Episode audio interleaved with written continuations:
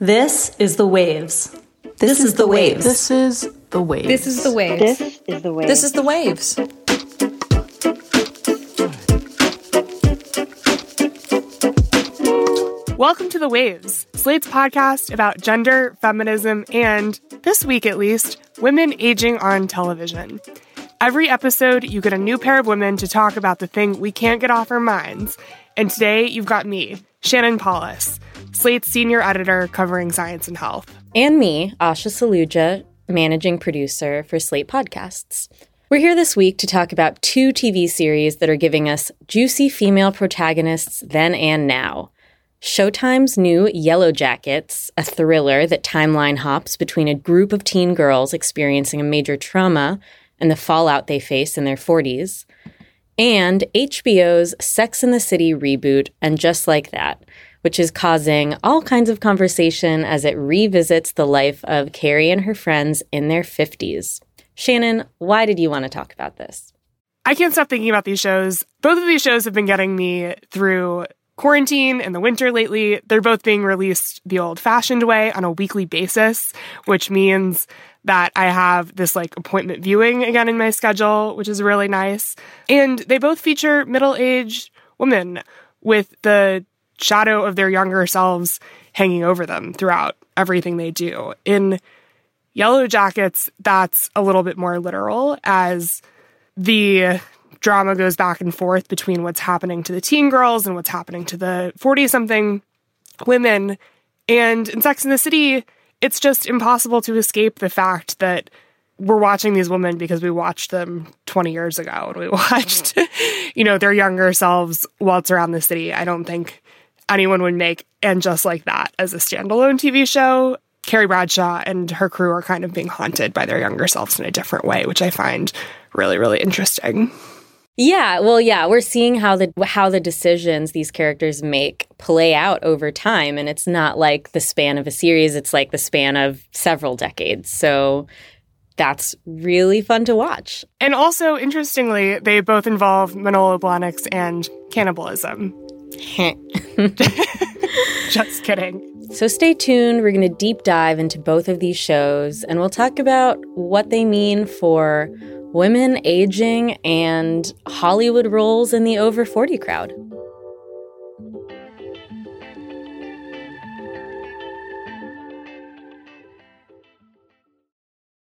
Thank you so much for listening, and a happy new year to all our listeners. If you're loving the show and want to easily hear more, subscribe to our feed. New episodes come out every Thursday morning. While you're there, check out our other episodes too. For longtime fans of the show, we've recently released two reunion episodes, bringing back original hosts like June Thomas and Nicole Perkins. You don't want to miss them. This episode is brought to you by FX's The Veil, starring Elizabeth Moss. FX's The Veil is an international spy thriller that follows two women as they play a deadly game of truth and lies on the road from Istanbul to Paris and London. One woman has a secret, and the other has a mission to reveal it before thousands of lives are lost. FX's The Veil, now streaming, only on Hulu. First, we're going to talk about Yellow Jackets, a new series from Showtime starring a brilliant ensemble cast of teenage girls and their adult counterparts, played by some favorite 90s actresses. The plot is, in 1996, this championship-winning high school soccer team, they get on a plane to go to a big meet. The plane crashes deep in the Ontario wilderness. Some of them survive, and they are forced to turn to desperate measures to make it through many, many months in the mountains. The series also flashes forward to some of the surviving women in the present day and explores what's going on in their lives now as survivals of this trauma. Asha, when you started watching this show, what did you think of it? So when I first started watching this show, I would be lying if I said I was thinking about feminism at all. So much of the show just operates on a plot level. There's so much going on in terms of mysteries to unravel. It's not just this then and now of what happened after the crash in the wilderness. There are also sort of like mini mysteries playing out in each of these women's lives. What really started to get me thinking about what the creators of the show were after was when I read a New York Times interview about what the creators of the show were after. And it turns out that they were really inspired by some discourse that happened on Twitter and online surrounding a potential all-girl adaptation of Lord of the Flies. So they recall in the New York Times piece one tweet saying, "What are they going to do? Collaborate to death?" Meaning talking about what would happen if girls were stranded on an island a la Lord of the Flies. And basically, you know, building up this fantasy that girls would not resort to the same drastic, you know, measures and hierarchy that boys would. So basically, the creators of this show set out to demonstrate sort of the full humanity, including capacity for harm, of real teenage girls. And the idea that girls would be kind and collaborative and look out for each other while boys would descend into madness is turned on its head. Yeah, I hadn't read that piece or read that tweet or known that was the inspiration in part for the show. And that makes a lot of sense. I very much got some of those vibes when I was watching it, mostly in that it shows teenage girls and teenage friendship in some of its glory and a lot of just its roughness. There's a little bit of backstabbing going on between the girls, or actually a lot of backstabbing going on in the establishing scenes involving the soccer team before they get in the plane crash, and not in like an over dramatized, like, oh, these girls are just catty way, just in a very real way of being on a high school sports team is cliquey. People gossip, people, you know, make out with each other's boyfriends. People have thoughts and feelings about who's best and who should play and all of that. And I really related to that portrayal of a high school sports team or just being in high school. And I think being in this survival scenario in the wilderness gives it a really interesting backdrop to say, like, what if all of that was heightened to matters of life and death? This show, if it was operating on any sort of, like, higher and interesting level, it was not with the teenage girls so much as with the present-day women. And we can get into some of the individual characters because I think they each are really, really, like, fully illustrated and fully fleshed out. We have Shauna, played by Melanie Lynskey, who's sort of in a rut in a marriage that does not seem to be working out. We have Thaisa, who is, by all appearances, doing somewhat well. She's happily married with a son and running for state senate, but we quickly learn that her demons have not completely left her yet. We have Nat, who has been in and out of rehab and seems to be, on the surface, sort of struggling the most to keep her life together. And we have Misty, played by Christina Ricci, who is an abusive nurse to the elderly.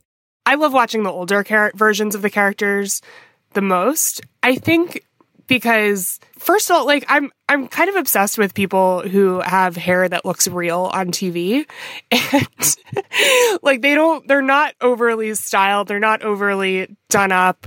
Thaisa is the most glamorous of them, and that makes sense for her character because she's shown in this very glamorous house with nice wallpaper. She's running for Senate. We see her being photographed for a magazine. So it makes sense that she would be really pulled together. But Nat's hair constantly looks really greasy, which you just never see a character, and she would have greasy hair. Her life is a wreck. She wouldn't have time to wake up and blow out her hair, or that's not something that character would be doing. She's not busting out the dry shampoo. She is not busting out the dry shampoo. She's not making a pit stop at Dry Bar before she goes to try to solve a, you know, murder-suicide mystery with someone from high school. Like, she has other business to attend to. And I find that really like nice and refreshing and interesting to watch. Yeah. Melanie Lynskey, who's a beautiful woman and like, you know, really belongs in Hollywood in some pretty traditional ways. I just admire how unafraid she is to kind of look normal on screen. Not just in the way that her appearance is styled, but in her facial expression. She just really nails this role of sort of like a listless woman who does not know how her life got away from her. I just love her performance in this and in almost everything. You feel like you could walk up to these characters walking around your neighborhood, and that there's something really nice about that. On the flip side, one bone I have to pick is the girls look way too fresh and clean for the majority of their time in the wilderness. And Nat's character has, like, her roots don't even go away. She's blonde, and they don't even really deal with that. It's clearly dyed hair. Yeah, some issues there. Their hair looks great in the woods. And to the point where I almost think that this must have been an artistic choice on some level, just because the greasy hair of, you know, quote-unquote present-day Nat versus the blonde, like, perfectly, like, messy, but it looks amazing hair of Woods Nat. Would it be too far a leap to say that they're trying to make a point about the way that we view adolescence and teenagehood and that kind of, like, natural beauty that... Or do you think that some person in the machine of this show is like, look, the teenagers need to like look good, which is like weird and like kind of icky in its own way? Yeah, it could be either one. I do trust that the creators of the show are working in good faith to like accurately portray women and girls. So I'll give them the benefit of the doubt on this one. Let's, even though it does sound a little bit far, let's go with a charitable read. I would sort of ask you that same question about the show as a project in general. Because, you know, reading that piece about where they were coming from, I was like, of course, teenage girls will do the same vile stuff to each other that boys would. Like, you know, it didn't even really register to me as like something worth proving. But I guess, you know, it is. So do you think that the show is sort of like operating on a feminist level, or is it just a really good show about women that isn't afraid to show what they are? I think that it's operating on a feminist level in the sense that getting a big show made that features a cast that centers women heavily is a feminist thing to do, which is to say a little bit, but you know, how much does that help work for the equality of women, really, to have a TV show with a big cast of women? I liked it, and I like it, and I continue to like it, and I would like to see more shows out there like it. Yeah, I mean, if we could get just, like, largely women ensemble casts going of, like, awesome up-and-comers juxtaposed with some of our favorite actresses from our childhood— I would not be mad at that. That would be a win for all of us, I think. Yeah, I'll fork over more money to streaming services if they want to keep doing that. So you can watch Yellow Jackets on Showtime. Episode 9 of the series comes out this Sunday, and the season finale, episode 10, will be out the following week. We're going to take a break here, but if you're enjoying The Waves and want to hear more from Asha and myself on another topic, check out our Waves Plus segment, Is This Feminist?, where today Asha and I are debating whether Carrie Bradshaw as an antihero is feminist. Sign up for Slate Plus for more bonus content and unlimited reading on slate.com at slate.com/thewavesplus.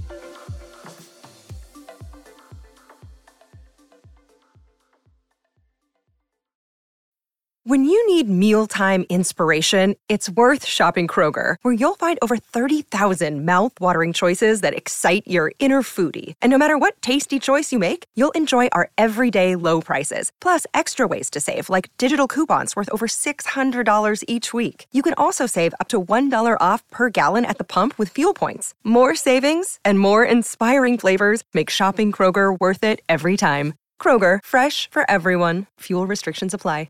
This podcast is sponsored by Ramp. Are you the decision maker in your company? Consider this. For the first time in decades, there's a better option for a corporate card and spend management platform. Meet Ramp, the only corporate card and spend management system designed to help you spend less money so you can make more. Most corporate credit cards offer points as incentives, but those points amount to less than their worth in real cash value. Ramp's business cards offer you cash back, real money in your pocket. Plus, you control who spends what with each vendor. And Ramp software collects and verifies receipts automatically, which means you'll stop wasteful spending and close your books in hours instead of days. Businesses that use Ramp add up to 5% to their bottom line the first year.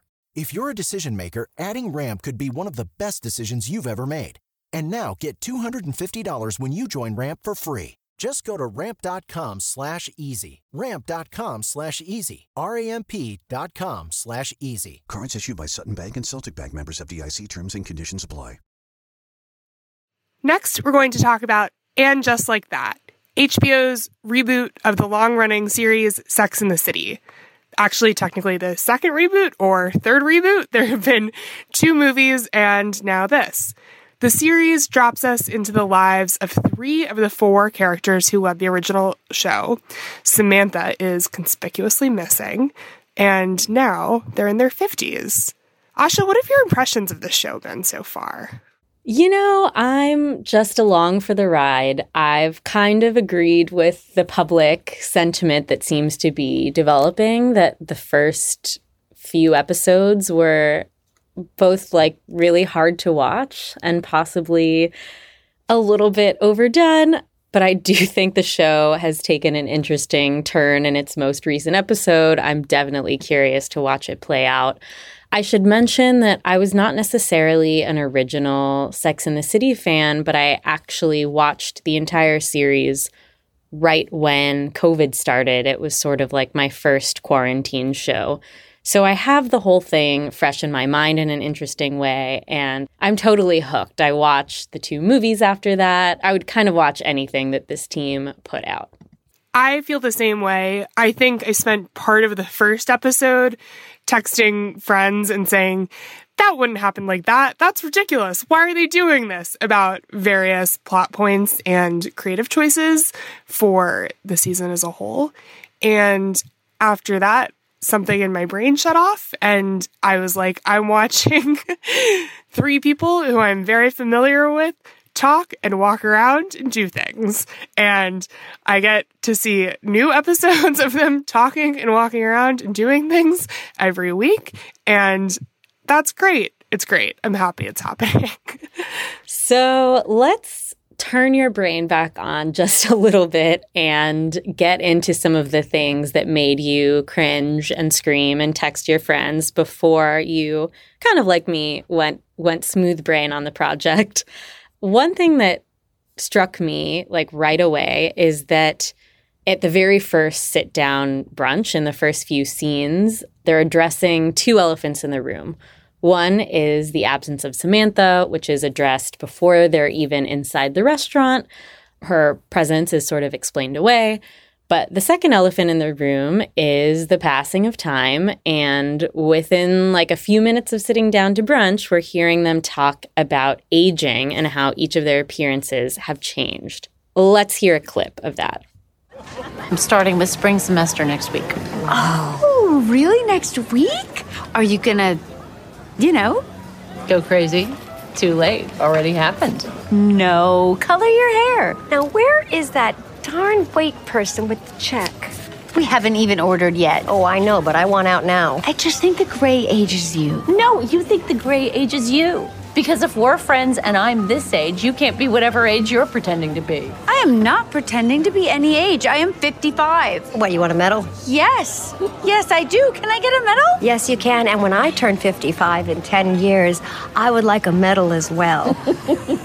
Thank you. And thank you. Why are you just going after me? Carrie dyes her hair, too. Yeah, but hers is obvious. You're trying to pass. Yeah, but obvious in a good way, right? Because it's kind of obvious. It don't come cheap. You look great, gray, but I miss the red. And I just thought it might be fun, you know, for the start of school. Yeah, for all your play dates and things. Charlotte, I'm getting a master's in human rights to pair with my law degree, so hopefully I can become an advocate for women who need one. I don't have to be a spicy redhead to do that. I mean, we can't just stay who we were, right? Absolutely. And there are more important issues in the world than trying to look young. Ruth Bader Ginsburg dyed her hair. Mic drop. Shannon, what did you think of this? It has been really interesting watching the actresses now pretty aged from when we first saw them on our screen as these characters in the late 90s. It's interesting and weird, and I'm having a lot of complicated feelings about watching them as women in their 50s on the screen. They look very old. That was one of my first thoughts when I was watching the pilot, is they look old. They have gray hair. They've had plastic surgery. They are not the 32-year-old-ish woman we first saw on screen in the 90s. And we just don't normally see that on TV. We don't see TV shows focused on 50-something women. We don't see TV shows focused on 50-something-year-old women that we knew when they were in their 30s as the same characters. It really made me kind of confront my own inherent ageism, like, right up front, as in, like, oh, like, why do you think it's jarring to see a woman with gray hair on your TV? Insofar as the conversations themselves around aging, I have just wanted them to go deeper into the appearance stuff. I think it was Willa Paskin, Slate's TV critic, who said that on Twitter that the way that they talk about their hair in that episode is kind of a stand-in for the plastic surgery stuff, which they don't go into at all. And that's kind of disappointing because, as Willa pointed out, these women would be talking about, you know, their Botox, etc. That is really a great point from Willa. And in that conversation, Miranda is the one who kind of cops to not having had any work done. And the other two women are sort of ragging on her a little bit about it. And it becomes very personal. On that note, let's talk about Miranda, because when you said in the first episode you were, like, you know, furiously texting, I imagine that Miranda may have been the character you were texting about. What do you make of how they're treating sort of her arc and her progression as a woman? Miranda at times feels like she's starring in her own little after-school special about how to not approach issues of race. She's going back to school, and she mistakes the professor, who is a black woman, for one of the students, and then makes comments about her hair, and it's all very cringy. Oh, hey. That's where the professor sits. Sorry, he just told me. Someone's quick with the pronouns. It's fine. I am the professor. What? You're the professor? Yeah. You're Nia Wallace? Yes. Why do you seem so surprised? Well, your braids. A law professor can't have hair like mine? Why is that? Oh, no. I didn't mean because of the braids. I was just thrown because the braids are so different than the hair in your photo on the Columbia website. My comment had nothing whatsoever to do with it being a black hairstyle. I knew that you were black when I signed up for this class. That was important to me. You signed up for this class because I'm black? Well, not just because you're black. I picked this class because you're such a force in academia, on top of everything you do as a community activist. God, I sound like such a brown nose. I mean, please just forget that I ever said anything about your hair. Hair has nothing whatsoever to do with appropriateness or intelligence or gravitas, obviously. I mean, do I look like someone who attaches any significance to hair? I let mine go gray, and I don't care if it makes me look old. Not that I'm ageist. Do I sound ageist? You really want me to answer that question? I am so sorry for taking everyone's time. This is not at all who I am. I will just be quiet now. Those scenes, to me, they just feel, like, forced and awkward. And I'm thinking back to a Slate Plus segment Danielle Hewitt did on this show a few weeks ago about how she's personally kind of bummed that Sex and the City has taken upon itself to, like, cram race into this reboot. Yeah, what do you make of it, Asha? Yeah, I mean, that scene is obviously so hard to watch, as is a lot of Miranda's arc. The scene with her professor in particular, I had to, pause and come back to after, fully disassociating for a while. It's that bad. But I think the fact that it made my skin crawl so much means that it was maybe an effective choice by the creators of the show. I totally see Danielle's point, the fact that the creators of this reboot felt that it was necessary to take on race as a wholesale topic is definitely a choice that I'm not sure how I feel about. But I think that I've seen a lot of blowback about this choice that they made with Miranda, about Miranda's character wouldn't be behaving this way. What happened to Miranda? She used to be the aspirational one. She used to be the PC one. And I think that that isn't true, and that the creators made a really intentional choice to sort of explore that, and that it's that particular thing is actually working pretty well for me. That said, I think a lot of the show's cringiest moments are an intentional choice on the part of the creators. However, I think there is a whole other set of cringe that this show is causing that is totally inadvertent, and it's related to sort of just the overdone ham-fistedness of feeling it necessary to take on this set of issues in general. I'm thinking of the Black friend arc that Charlotte's character has, and how each character gets a person of color as a friend throughout the course of the series.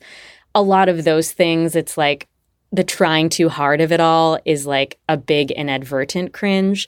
But I think the cringe related to Miranda's arc feels accurate to me. Could you defend that a little bit more? I found myself nodding along with the pieces that have said, this is Miranda taking a turn that she wouldn't have taken in the original show. And this is unfair to her, not just the race stuff, but the general, not being up with the times, having a teenage son who's, having sex all the time, and being at odds with him about that. But do you think that reaction on my part and some of these other critics' part is trying to defend a beloved character whose original core traits we have sort of sanded over in the years between when we originally watched the show and now? Yeah, I mean, Madison Malone Kircher wrote kind of the piece that you're talking about a little bit really well for Slate, and I'm not unsympathetic to the case that this was my favorite character, and I'm really bummed to, see her take such a wild turn. But I don't think there was anything in the original text that pointed to Miranda being, genuinely strong on matters of social justice and consciousness. She was mean to the woman who cleaned her house. She, worked as a corporate lawyer. It's not like she was out saving the world or, working for the Peace Corps or something. There's a really cringy arc with a Black neighbor of hers in the original series where, I don't think she demonstrates, any real degree of racial consciousness. I think, to me, the woman that we saw in her 30s would very realistically age into the woman that we're seeing now in her 50s. And it's not pretty. And, I did like Miranda. I think it's just a realistic sort of hardening of Miranda's peculiarities, and I think it was a good choice. Where the choices they made with Miranda feel defensible to me, the choices they made with Charlotte feel totally indefensible. It's not that they got her character's evolution wrong so much. It's just that the way they handle the sort of stuff that is happening to Charlotte, that stuff being her deciding that she needs to diversify her friend group in order to impress this one particular mom at her school, and her working through her daughter being trans. I just think that the way that they absolve her of having gotten to this point in her life without literally befriending a single person of color is really gross and weird. So I'm not totally team and Just Like That, I just think they happen to nail what Miranda might look like in her 50s. That's so interesting. And I think in one sense, the argument you're making is that the Miranda of the original series, the one who was like, all we do is talk about men, maybe we should talk about other things. I always read Miranda as, you know, the most feminist of the bunch and a feminist. And what you're saying is kind of like, well, that feminism doesn't like translate at all into intersectional feminism in that way that some of us who liked her in the original series might think without some closer examination. For sure. I think that Miranda is sort of the furthest on the left in terms of like girl boss feminism, it has to be said. And she was the one who was like, hey, ladies, let's not think too much about men. I'm not concerned about my wedding. But her alternative was like thinking about herself. And I think that really shows in the woman she's become. Yeah, this show is serving up some cringe, some realistic, and some pretty ghastly in terms of its unnecessariness. But Shannon, how do you feel like it compares to Yellow Jackets? I have just really been enjoying watching both at the same time because their past selves are so implicitly present on the screen in the Sex and the City reboot. I just like watching women be friends on screen in complicated ways. And even if that's cringy, and even if sometimes that involves parts of people's faces being eaten by wolves, as it does in Yellow Jackets. And one thing I really appreciated about both of these series that was really, really small is they both feature scenes with adult woman friends sitting in bed and talking and touching in a friend platonic way. And I just found that so realistic and sweet and intimate. In Sex and the City, it happens when Miranda is hanging out at Carrie's apartment after Big has died. And Carrie says, you know, my back hurts, and Big used to rub it, and Miranda rubs her back and spoons her. In Yellow Jackets, it happens when Thaisa and Shauna are at some point in their mystery to figure out who's blackmailing them, and they're sitting in bed, and Shauna's talking about her affair, and Thaisa is relating to that. And I just really liked watching both of those scenes. I think that one of the best parts of friendship is like sitting in bed when one of you or both of you is hurting and finding solace in that. And not only are the relationships portrayed well on screen, but like I think both shows really capture the magic of having someone else who's like witnessed you and your trauma over time. That's like one of the most beautiful parts of friendship, just having someone who understands your past without you having to explain it to them. And both of these shows explore that in particular in a way that's pretty heartwarming. I ultimately think that both of these shows just really nail this sort of like tender, deeply intimate scenes that show, you know, women showing up for their friends in like really sweet and tender ways. I think that that's sort of like the most realistic thing, perhaps the only realistic and relatable thing about Sex and the City, whose aesthetics kind of like most people kind of find to be taking place in another universe. And it's the thing that makes Yellow Jackets relatable, even though obviously the characters in that are going through some really insane circumstances. You didn't get stuck in the wilderness in high school on your way to soccer. Knock on wood, finals. Man. Knock on wood. Before we head out, we want to give some recommendations. Shannon, what are you loving right now? I am going to cheat and recommend two things this week. One is a yoga mat from Lululemon. It is $78. I bought it at the very beginning of the pandemic because I didn't have a yoga mat, and I figured we were going to be stuck at home for a few weeks, and I should get one. This yoga mat is the greatest yoga mat I have ever owned, in probably the greatest yoga mat I've ever used. It's really, really thick. One side is squishy. I never use that. The other side is really, really grippy, and sliding around is a problem I often have with yoga mats. The best thing about this yoga mat, though, is that it's just one of those things where, like, $78 is a lot of money for a yoga mat, but it's kind of satisfying that for $78 you can get, like, the best top-of-the-line yoga mat that exists.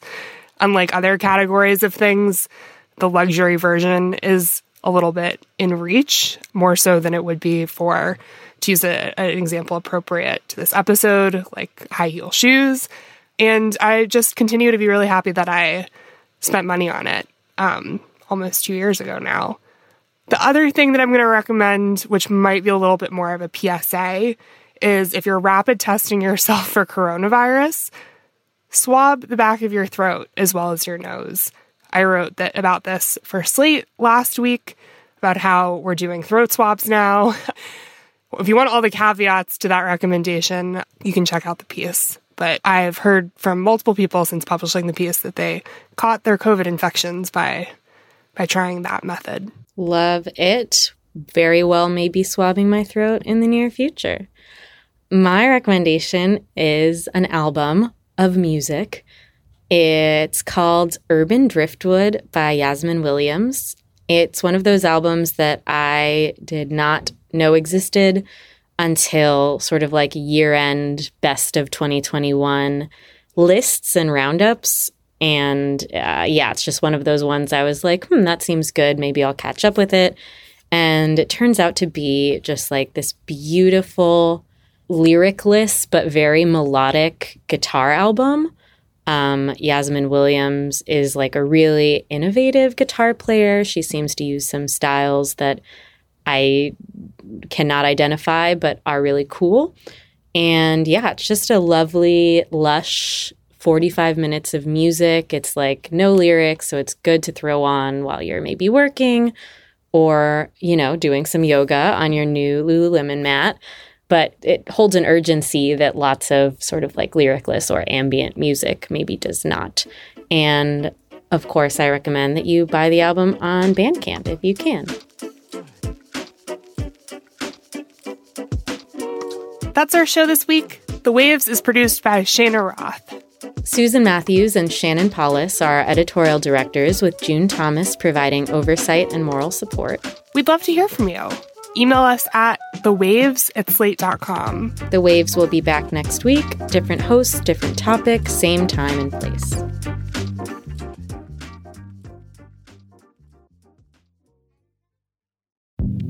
Hi, this is Dahlia Lithwick, host of Slate's legal podcast, Amicus. If you're listening to this show, you might be interested in Amicus's live show that we're hosting in Washington, D.C. on Tuesday, May the 14th. My colleague, Mark Joseph Stern, and I will be talking to some amazing guests, including Sherilyn Ifill and a sitting state Supreme Court justice, all about how originalism, a relatively recently invented way of interpreting the Constitution, has taken over the Supreme Court and radically reshaped the law. It's been doctrinal rocket fuel for the conservative legal movement and facilitated the rolling back of abortion rights, the expansion of gun rights, and the obliteration of the separation of church and state. And as another wildly consequential Supreme Court term careers to its end, the court's originalists are on a tear. But there's something you can do about it, and we hope you'll join us in D.C. on May 14th to explore the possible pathways out of the current situation. Go to slate.com/amicuslive for tickets.